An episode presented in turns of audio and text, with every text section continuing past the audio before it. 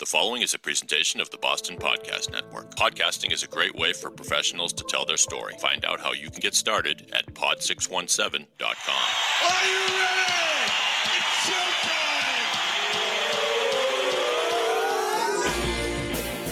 From the Pod 617 studios in Westwood, Massachusetts, it's the Boston Podcast with David Yaz and a rotating cast of characters from Pod 617, the Boston Podcast Network. Our city.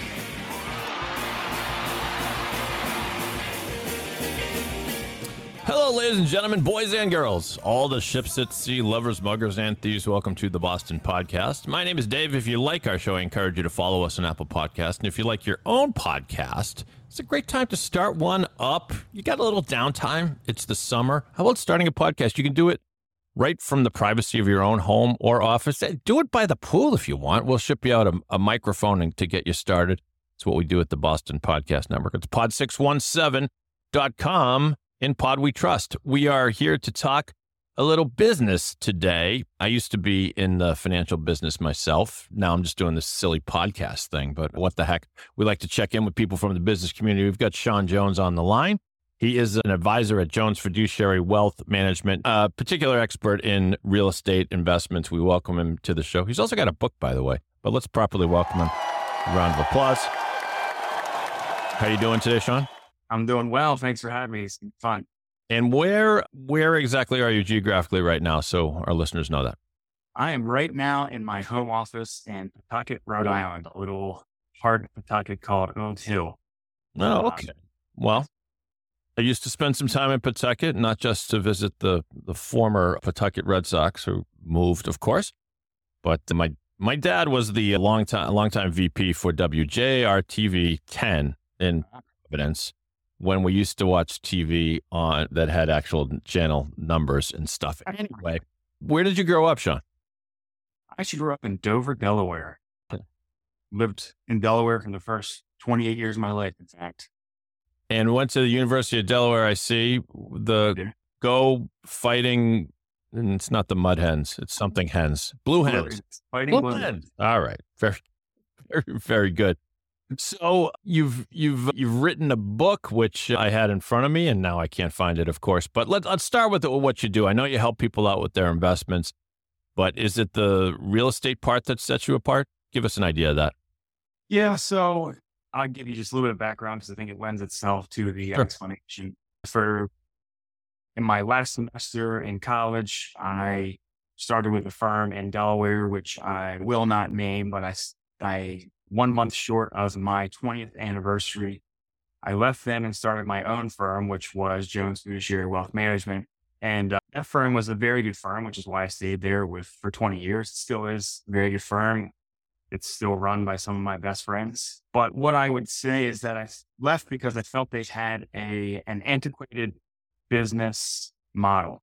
Hmm. And I felt that I needed to leave so that I could, I guess, run a business model that was more not client centered, but more beneficial for the client. Felt that there was a lot of value that I could add if I had got rid of some of the constraints that were in place with the other firm. So that was a Jones Fiduciary Wealth Management. In my first or second month, I ended up also launching my first real estate fund. And yes, I would say that is one of the main ways that I am different. But the, so now I'm about to launch the fourth in this fall, probably going to be October 1st. So it's been a interesting two years for sure. Hmm. But, uh, so Jones Fiduciary Wealth Management is the wealth management side, and Jones Real Estate Access is the real estate fund side. And basically, on the real estate side, we're just try to give access to our clients at a very low fee, high transparency, high quality investments where they generally aren't going to get access to those unless there's someone like me setting it up. So, so that's what that's all about. It's been good. People, And- people very interested in that. What you're saying is is a good segue to your book because your book is called Unbrainwashed Investing: How to Protect Your Portfolio from Today's Misled Industry. So tell us how most of us are brainwashed. What are, what are some of the? I don't want you to give away the whole book here, Shaun, because we want people to buy it. You can buy it on Amazon, by the way. but what what are some of the biggest fallacies out there that have led investors to be misled? Well, I think that basically what the industry as a whole tries to do is keep the individual investor constantly second guessing their strategies. And mm-hmm. the reason they do that is because really nobody makes money until money moves, right? Even myself, it's true for me still. My income can go up in two ways. I can get more clients or the market can go up. Well, the market's already going to do what the market's going to do. So that leaves me with getting new clients. So if I'm out there, a guy trying to gain a lot of new clients, I've got to make my, I've got to make others feel uneasy about what they're currently doing, or else they're not going to change what they're doing. And so that, that just exists. And it's, it is the whole industry, all the media, all of the, any article you might read online or otherwise. It's, it's always the, the goal is to, in general, make people question what they're doing and it causes people to make poor decisions with their investments. So that's the general idea. Yeah, I used to see this when I worked for Bernstein. My sometimes my clients would I was I would inherit clients from fellow advisors who left. So an advisor would leave in the office next to me and they would give me a lot of his clients. Now, a lot of the times in the industry the client will just move with the advisor, but Bernstein was a little different. It took a little persuading. And so sometimes I would see a letter that the client would say, Hey, Jimmy, after he left, he sent me this letter saying I should move over to him. Right. And yeah. the, and the letter was, it was a master class in uh, persuasion, but to be more specific, manipulation. It, what it did was it said, here's how Bernstein, my, my firm, has done over the past five years. And here's how our clients, here's how the funds are doing that we're investing our clients in now. So now a sophisticated investor would see the sham right away. But are you familiar with this? Are you familiar with this trick? What they, what they were doing was saying we just picked for the the uh, the funds that have done the best over the last five years, and we're pretty well genius. If ask ask me to bet on who the last five winners of the Super Bowl were, I can look that up. Is that a is that maybe part and parcel of what you're talking about? That's the old my portfolio can beat up your portfolio trick. yeah, right.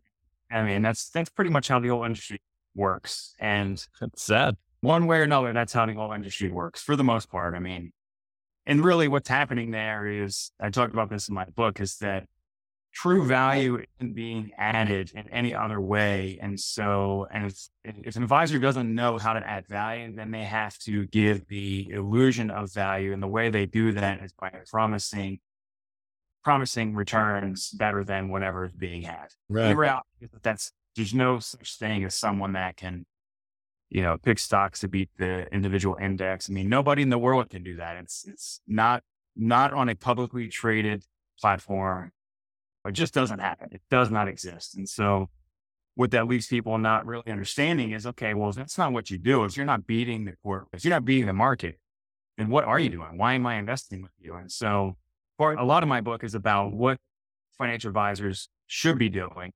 Um, and if you're going to hire a financial advisor, what should you expect from them so that you're not disappointed? You need to yep. know.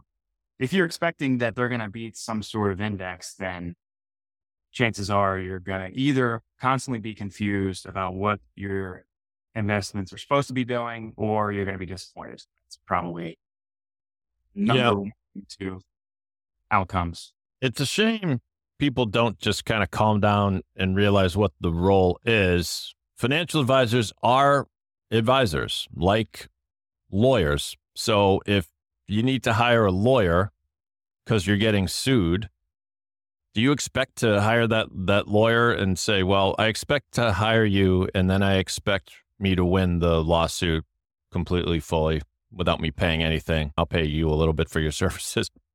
Or now, is that realistic, or do you expect the lawyer to give you the best possible advice he can give you, given the circumstances?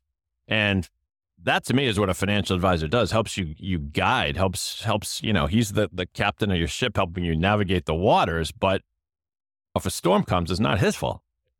so, so go ahead, go ahead, Shaun. Yeah, I mean that's pretty much it. I would say that the lawyer is going to get you the best result given the circumstances that are there. And that's also what advisor does. The trouble is that hardly any advisors do that. They completely ignore taxes. They almost, they're almost, well, I don't know how to properly quantify this, but pretty much every portfolio I've seen, because of, because almost all firms are doing business in a way, have expenses that are just not justified. And so there's a lot of hands in people's portfolio in the pot and uh, the advisors invited them in there because they're just trying to figure out a way to tell you something that will make you feel like they're valued. Uh, mm. So, yeah, I would say if someone's concentrating on returns, it's probably because they're ignoring taxation, they're ignoring lots of other things, which is where the value actually is. People's biggest expense is taxed. So, so yeah. So what what should people expect from their advisor? It's like Shaun, you seem like you know what you're talking about what what do you tell them in terms of how often are you are they going to hear from you? What type of advice should they be expecting? And should you be their soldier out there looking to make them more money or not necessarily? So you're welcome I, for the multi confusing multi part question. There you go. No, that's all right. I I don't care the expectation for the whole, whole industry as to how often they should be meeting. I think that I, I mean, uh, my practice is a little different. I have, I have under 75 clients. And so it's designed from the beginning just to be in constant contact with them. I mean, multiple conversations per month, meetings, I don't know, three, four a year at least, but oftentimes more than that. Hmm. But that's just how the practice is. I mean, I think if you're, and it also depends on how complex your situation is. So I think that if you have an advisor, you should have an expectation of seeing them, I don't know, at least two times a year. And there should be something of substance there. It's not just reviewing performance, but you're reviewing other things. So aside from how often to be meeting, what I have found, I mean, 99% of the time, I haven't actually done the statistic, but it's, it's pretty much all the time is that most advisors are completely ignoring taxes. And I mean, completely ignoring them. So there's one little test that I can do. Someone sends me their statements. Within about half an hour, I can give them a number as to how much they are spending in taxes unnecessarily. And it's super easy stuff. And that's how I know they're not paying attention at all because it's not hard to do. It's not hard to implement. It just takes a little bit of time and a little bit of knowledge. So anyway, that's the biggest thing I think is, is the number one, the biggest line, low lying fruit is taxation, especially if you have portfolio, say over a million dollars and you have a couple hundred thousand dollars in taxable investments, a couple real estate properties. Once you get into a net worth over million, million and a half, it's taxes just creep in there real quick. Um, mm-hmm. And so that's how I'm trying to set myself apart. There's other ways. So should you be looking for ways to improve the return? I think that's too simple a question. What I tell people is that we should be looking to maximize their after tax or their after tax wealth during mm-hmm. their lifetime and for their heirs. So maximize their return after taxes, both during their lifetime and which their heirs will receive. And that's stated in the proper order there. And so a lot of that is bonds have been in my opinion, pretty bad for a long time. So sometimes that's going out and helping figure out how to generate the income and, and protect the portfolio, mm-hmm. not just by buying the same stuff we've been buying for 40 years, but by helping clients find income and, and preservation in other areas. So it's, it's a little bit everything, but yeah, it's, it's trying to figure out how to add value to clients every single day. And my mind's constantly going about how to do that. So let me go back to one thing you said earlier because it is one of the first things that you learn when you get into the industry is what you said. Nobody beats the market every year. Nobody beats the index every year. There was one guy who claimed to do it, and that was Bernie Madoff, and we know how things worked out for him.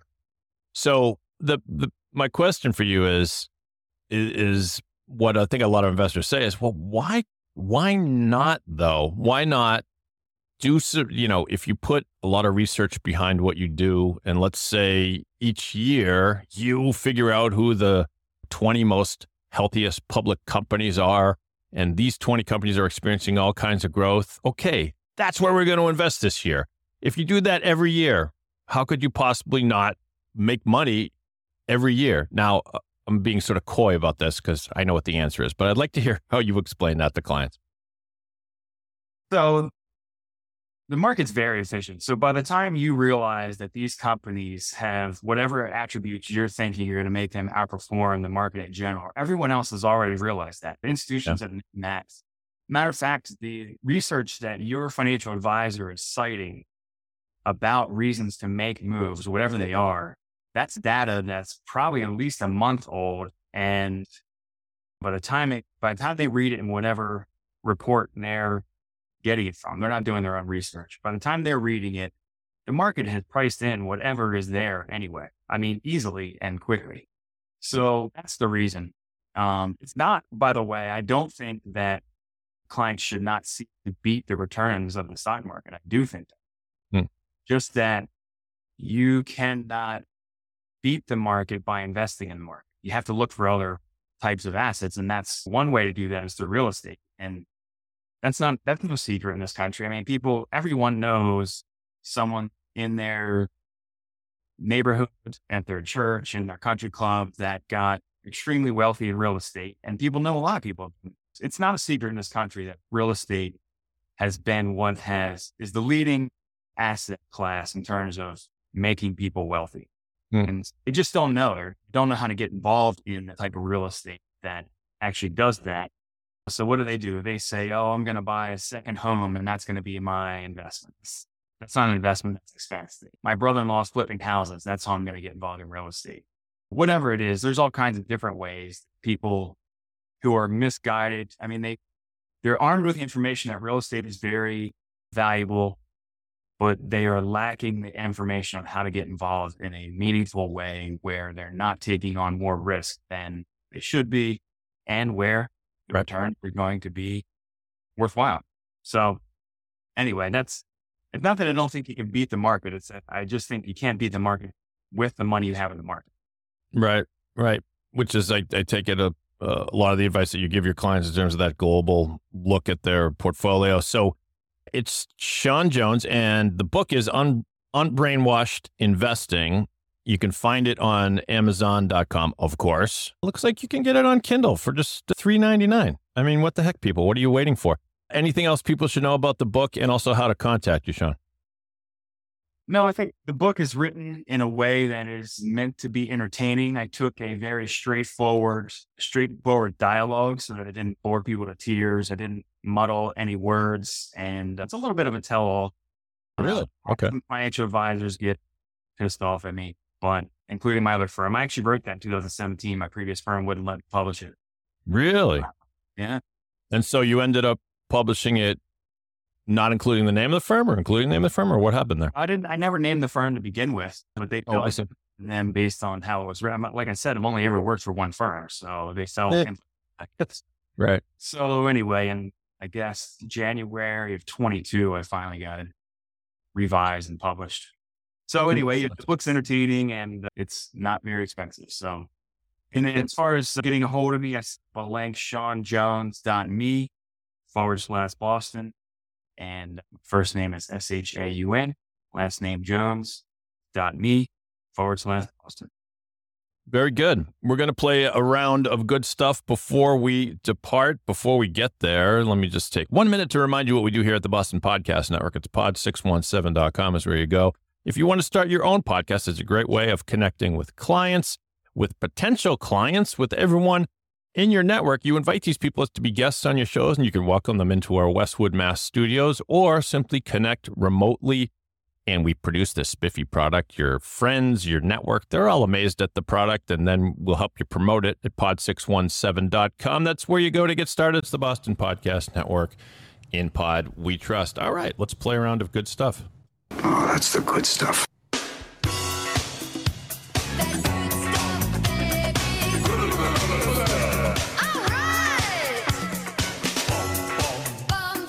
All right, good stuff. Both myself and Shaun will recommend something good for you. Shaun, you're the guest. You get to go first. What do you have that might brighten our listeners' day? Can I do two? I have two quick ones. Oh, I'm getting greedy here. Here's the finance guy. No, I'm kidding. Of course, yes. Give us, hit us both, hit us with both of them.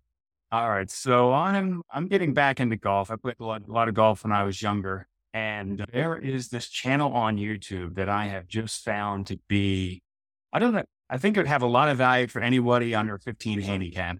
Mm-hmm. It's called Athletic Motion Golf.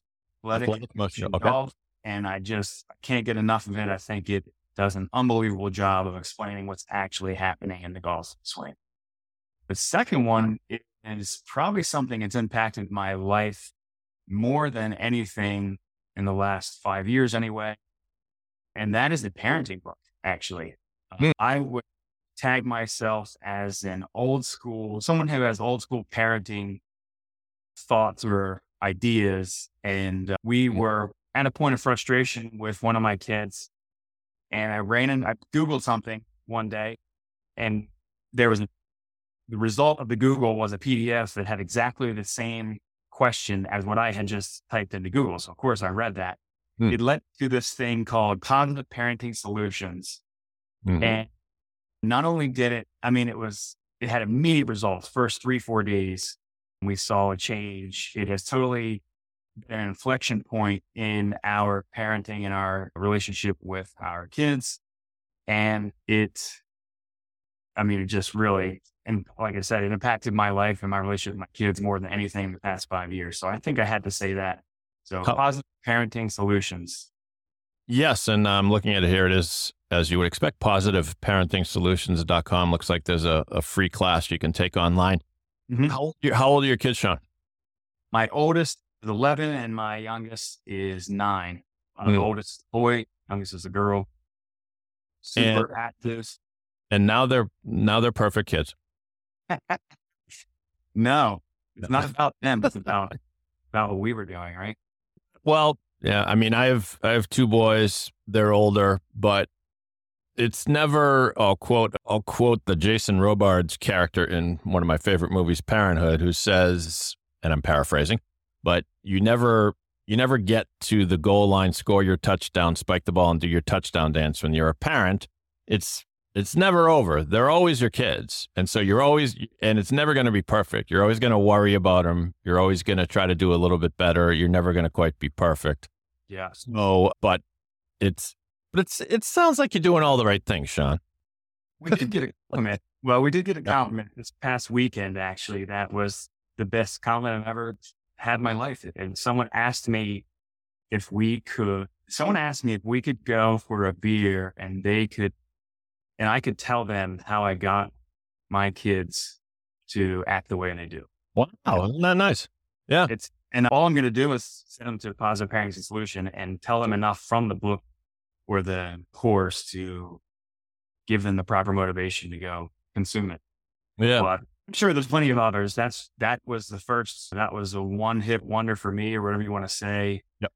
Direct shot right away. And yeah, I can't, I cannot recommend it enough. So, and good, and good on you. I had a similar experience where a friend said, he said, I'm just getting so impatient dealing with my son. And my wife said, I should talk to you. And I said, what? Why me? As it happens, I have a son, Adrian, who's, he's, he's 24 now. He, he, but he has autism. And the thought is that I'm a patient, patient with all of his autism related antics.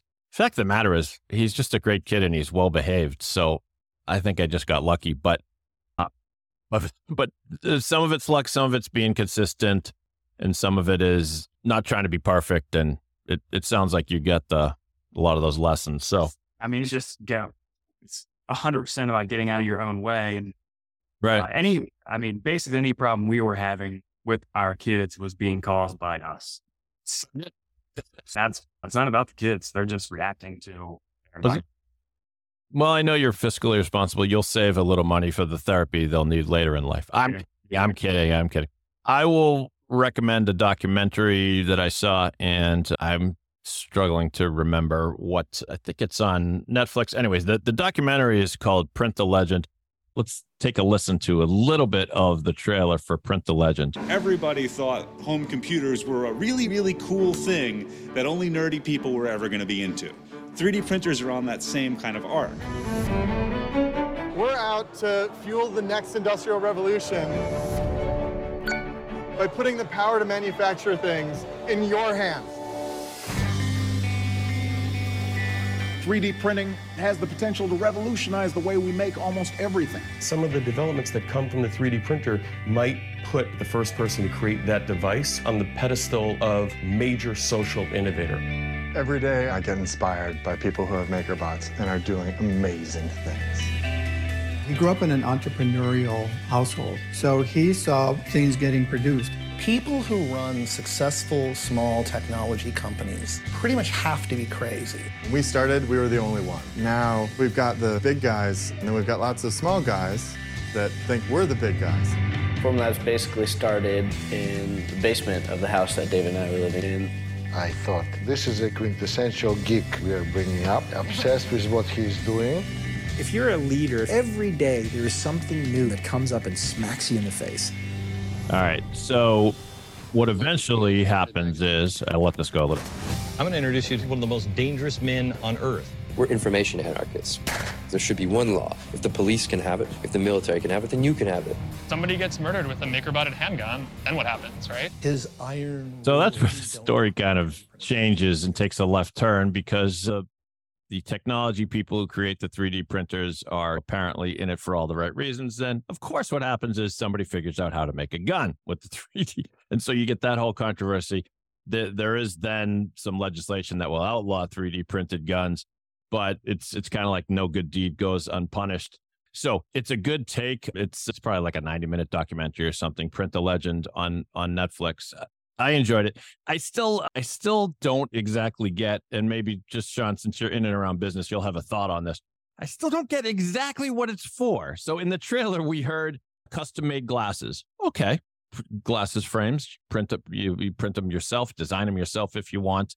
There is a bit in the documentary about a kid who needed a prosthetic limb, that was created by a 3D printer. Okay, wonderful, noble cause but I, it doesn't seem like the kind of thing you're going to use every day. You know what? It, to me, it'll be good for. It, it'll be like if you bring home a, something from IKEA and it's missing like a little part that's shaped in a certain way. Print one of those. Like that. That, that to me will be like, oh, good. We don't have to go back to the stupid store. But I don't know. Have you heard anything? Like, if it's going to be the next big thing, what are we actually going to use it for? Uh, my kid's been asking for one. I have actually a weird fantasy about when I retire becoming someone that invents little stupid things that anybody could think of and a couple million dollars each or whatever.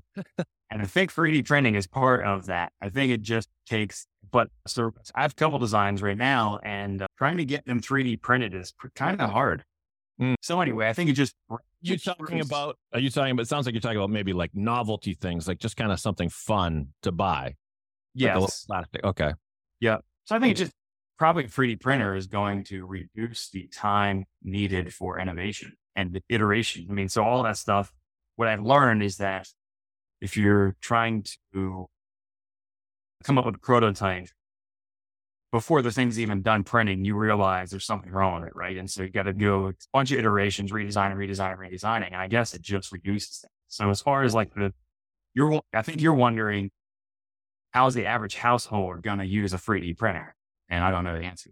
Yeah. So right, and you, I think you've said it, and and I think that's right. It, it I think it'll be great for anyone who has that idea. Is like, you know what? I really want to make a coffee mug that doesn't spill when it tips over, which of course somebody has already done. But something like that, you could rather than just having to go. Well, where do I go? I go. Do I go to a patent lawyer? Do I go to some manufacturer? How do I actually make the frigging thing? If I just have the idea, then I'm with you on that. I, I I'm I'm not sure for the average consumer if it if it makes sense. I had an idea. It's it's now it's like two years too late.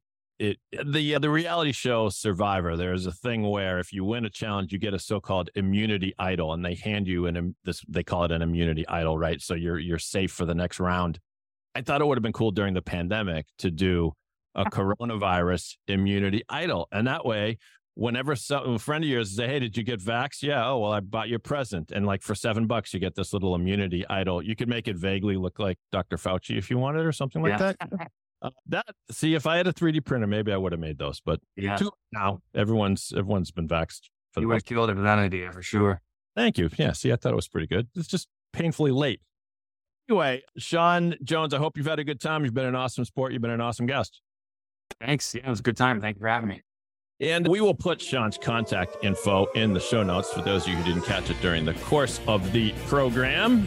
That doc I recommended, Print the Legend, is on Netflix. Check that out. And if you want your own podcast, go to pod617.com to get started. It's the Boston Podcast Network. On behalf of Sean and all you out there today, hopefully enjoying some sun during the summer, my name is Dave. I'm just a guy from Boston.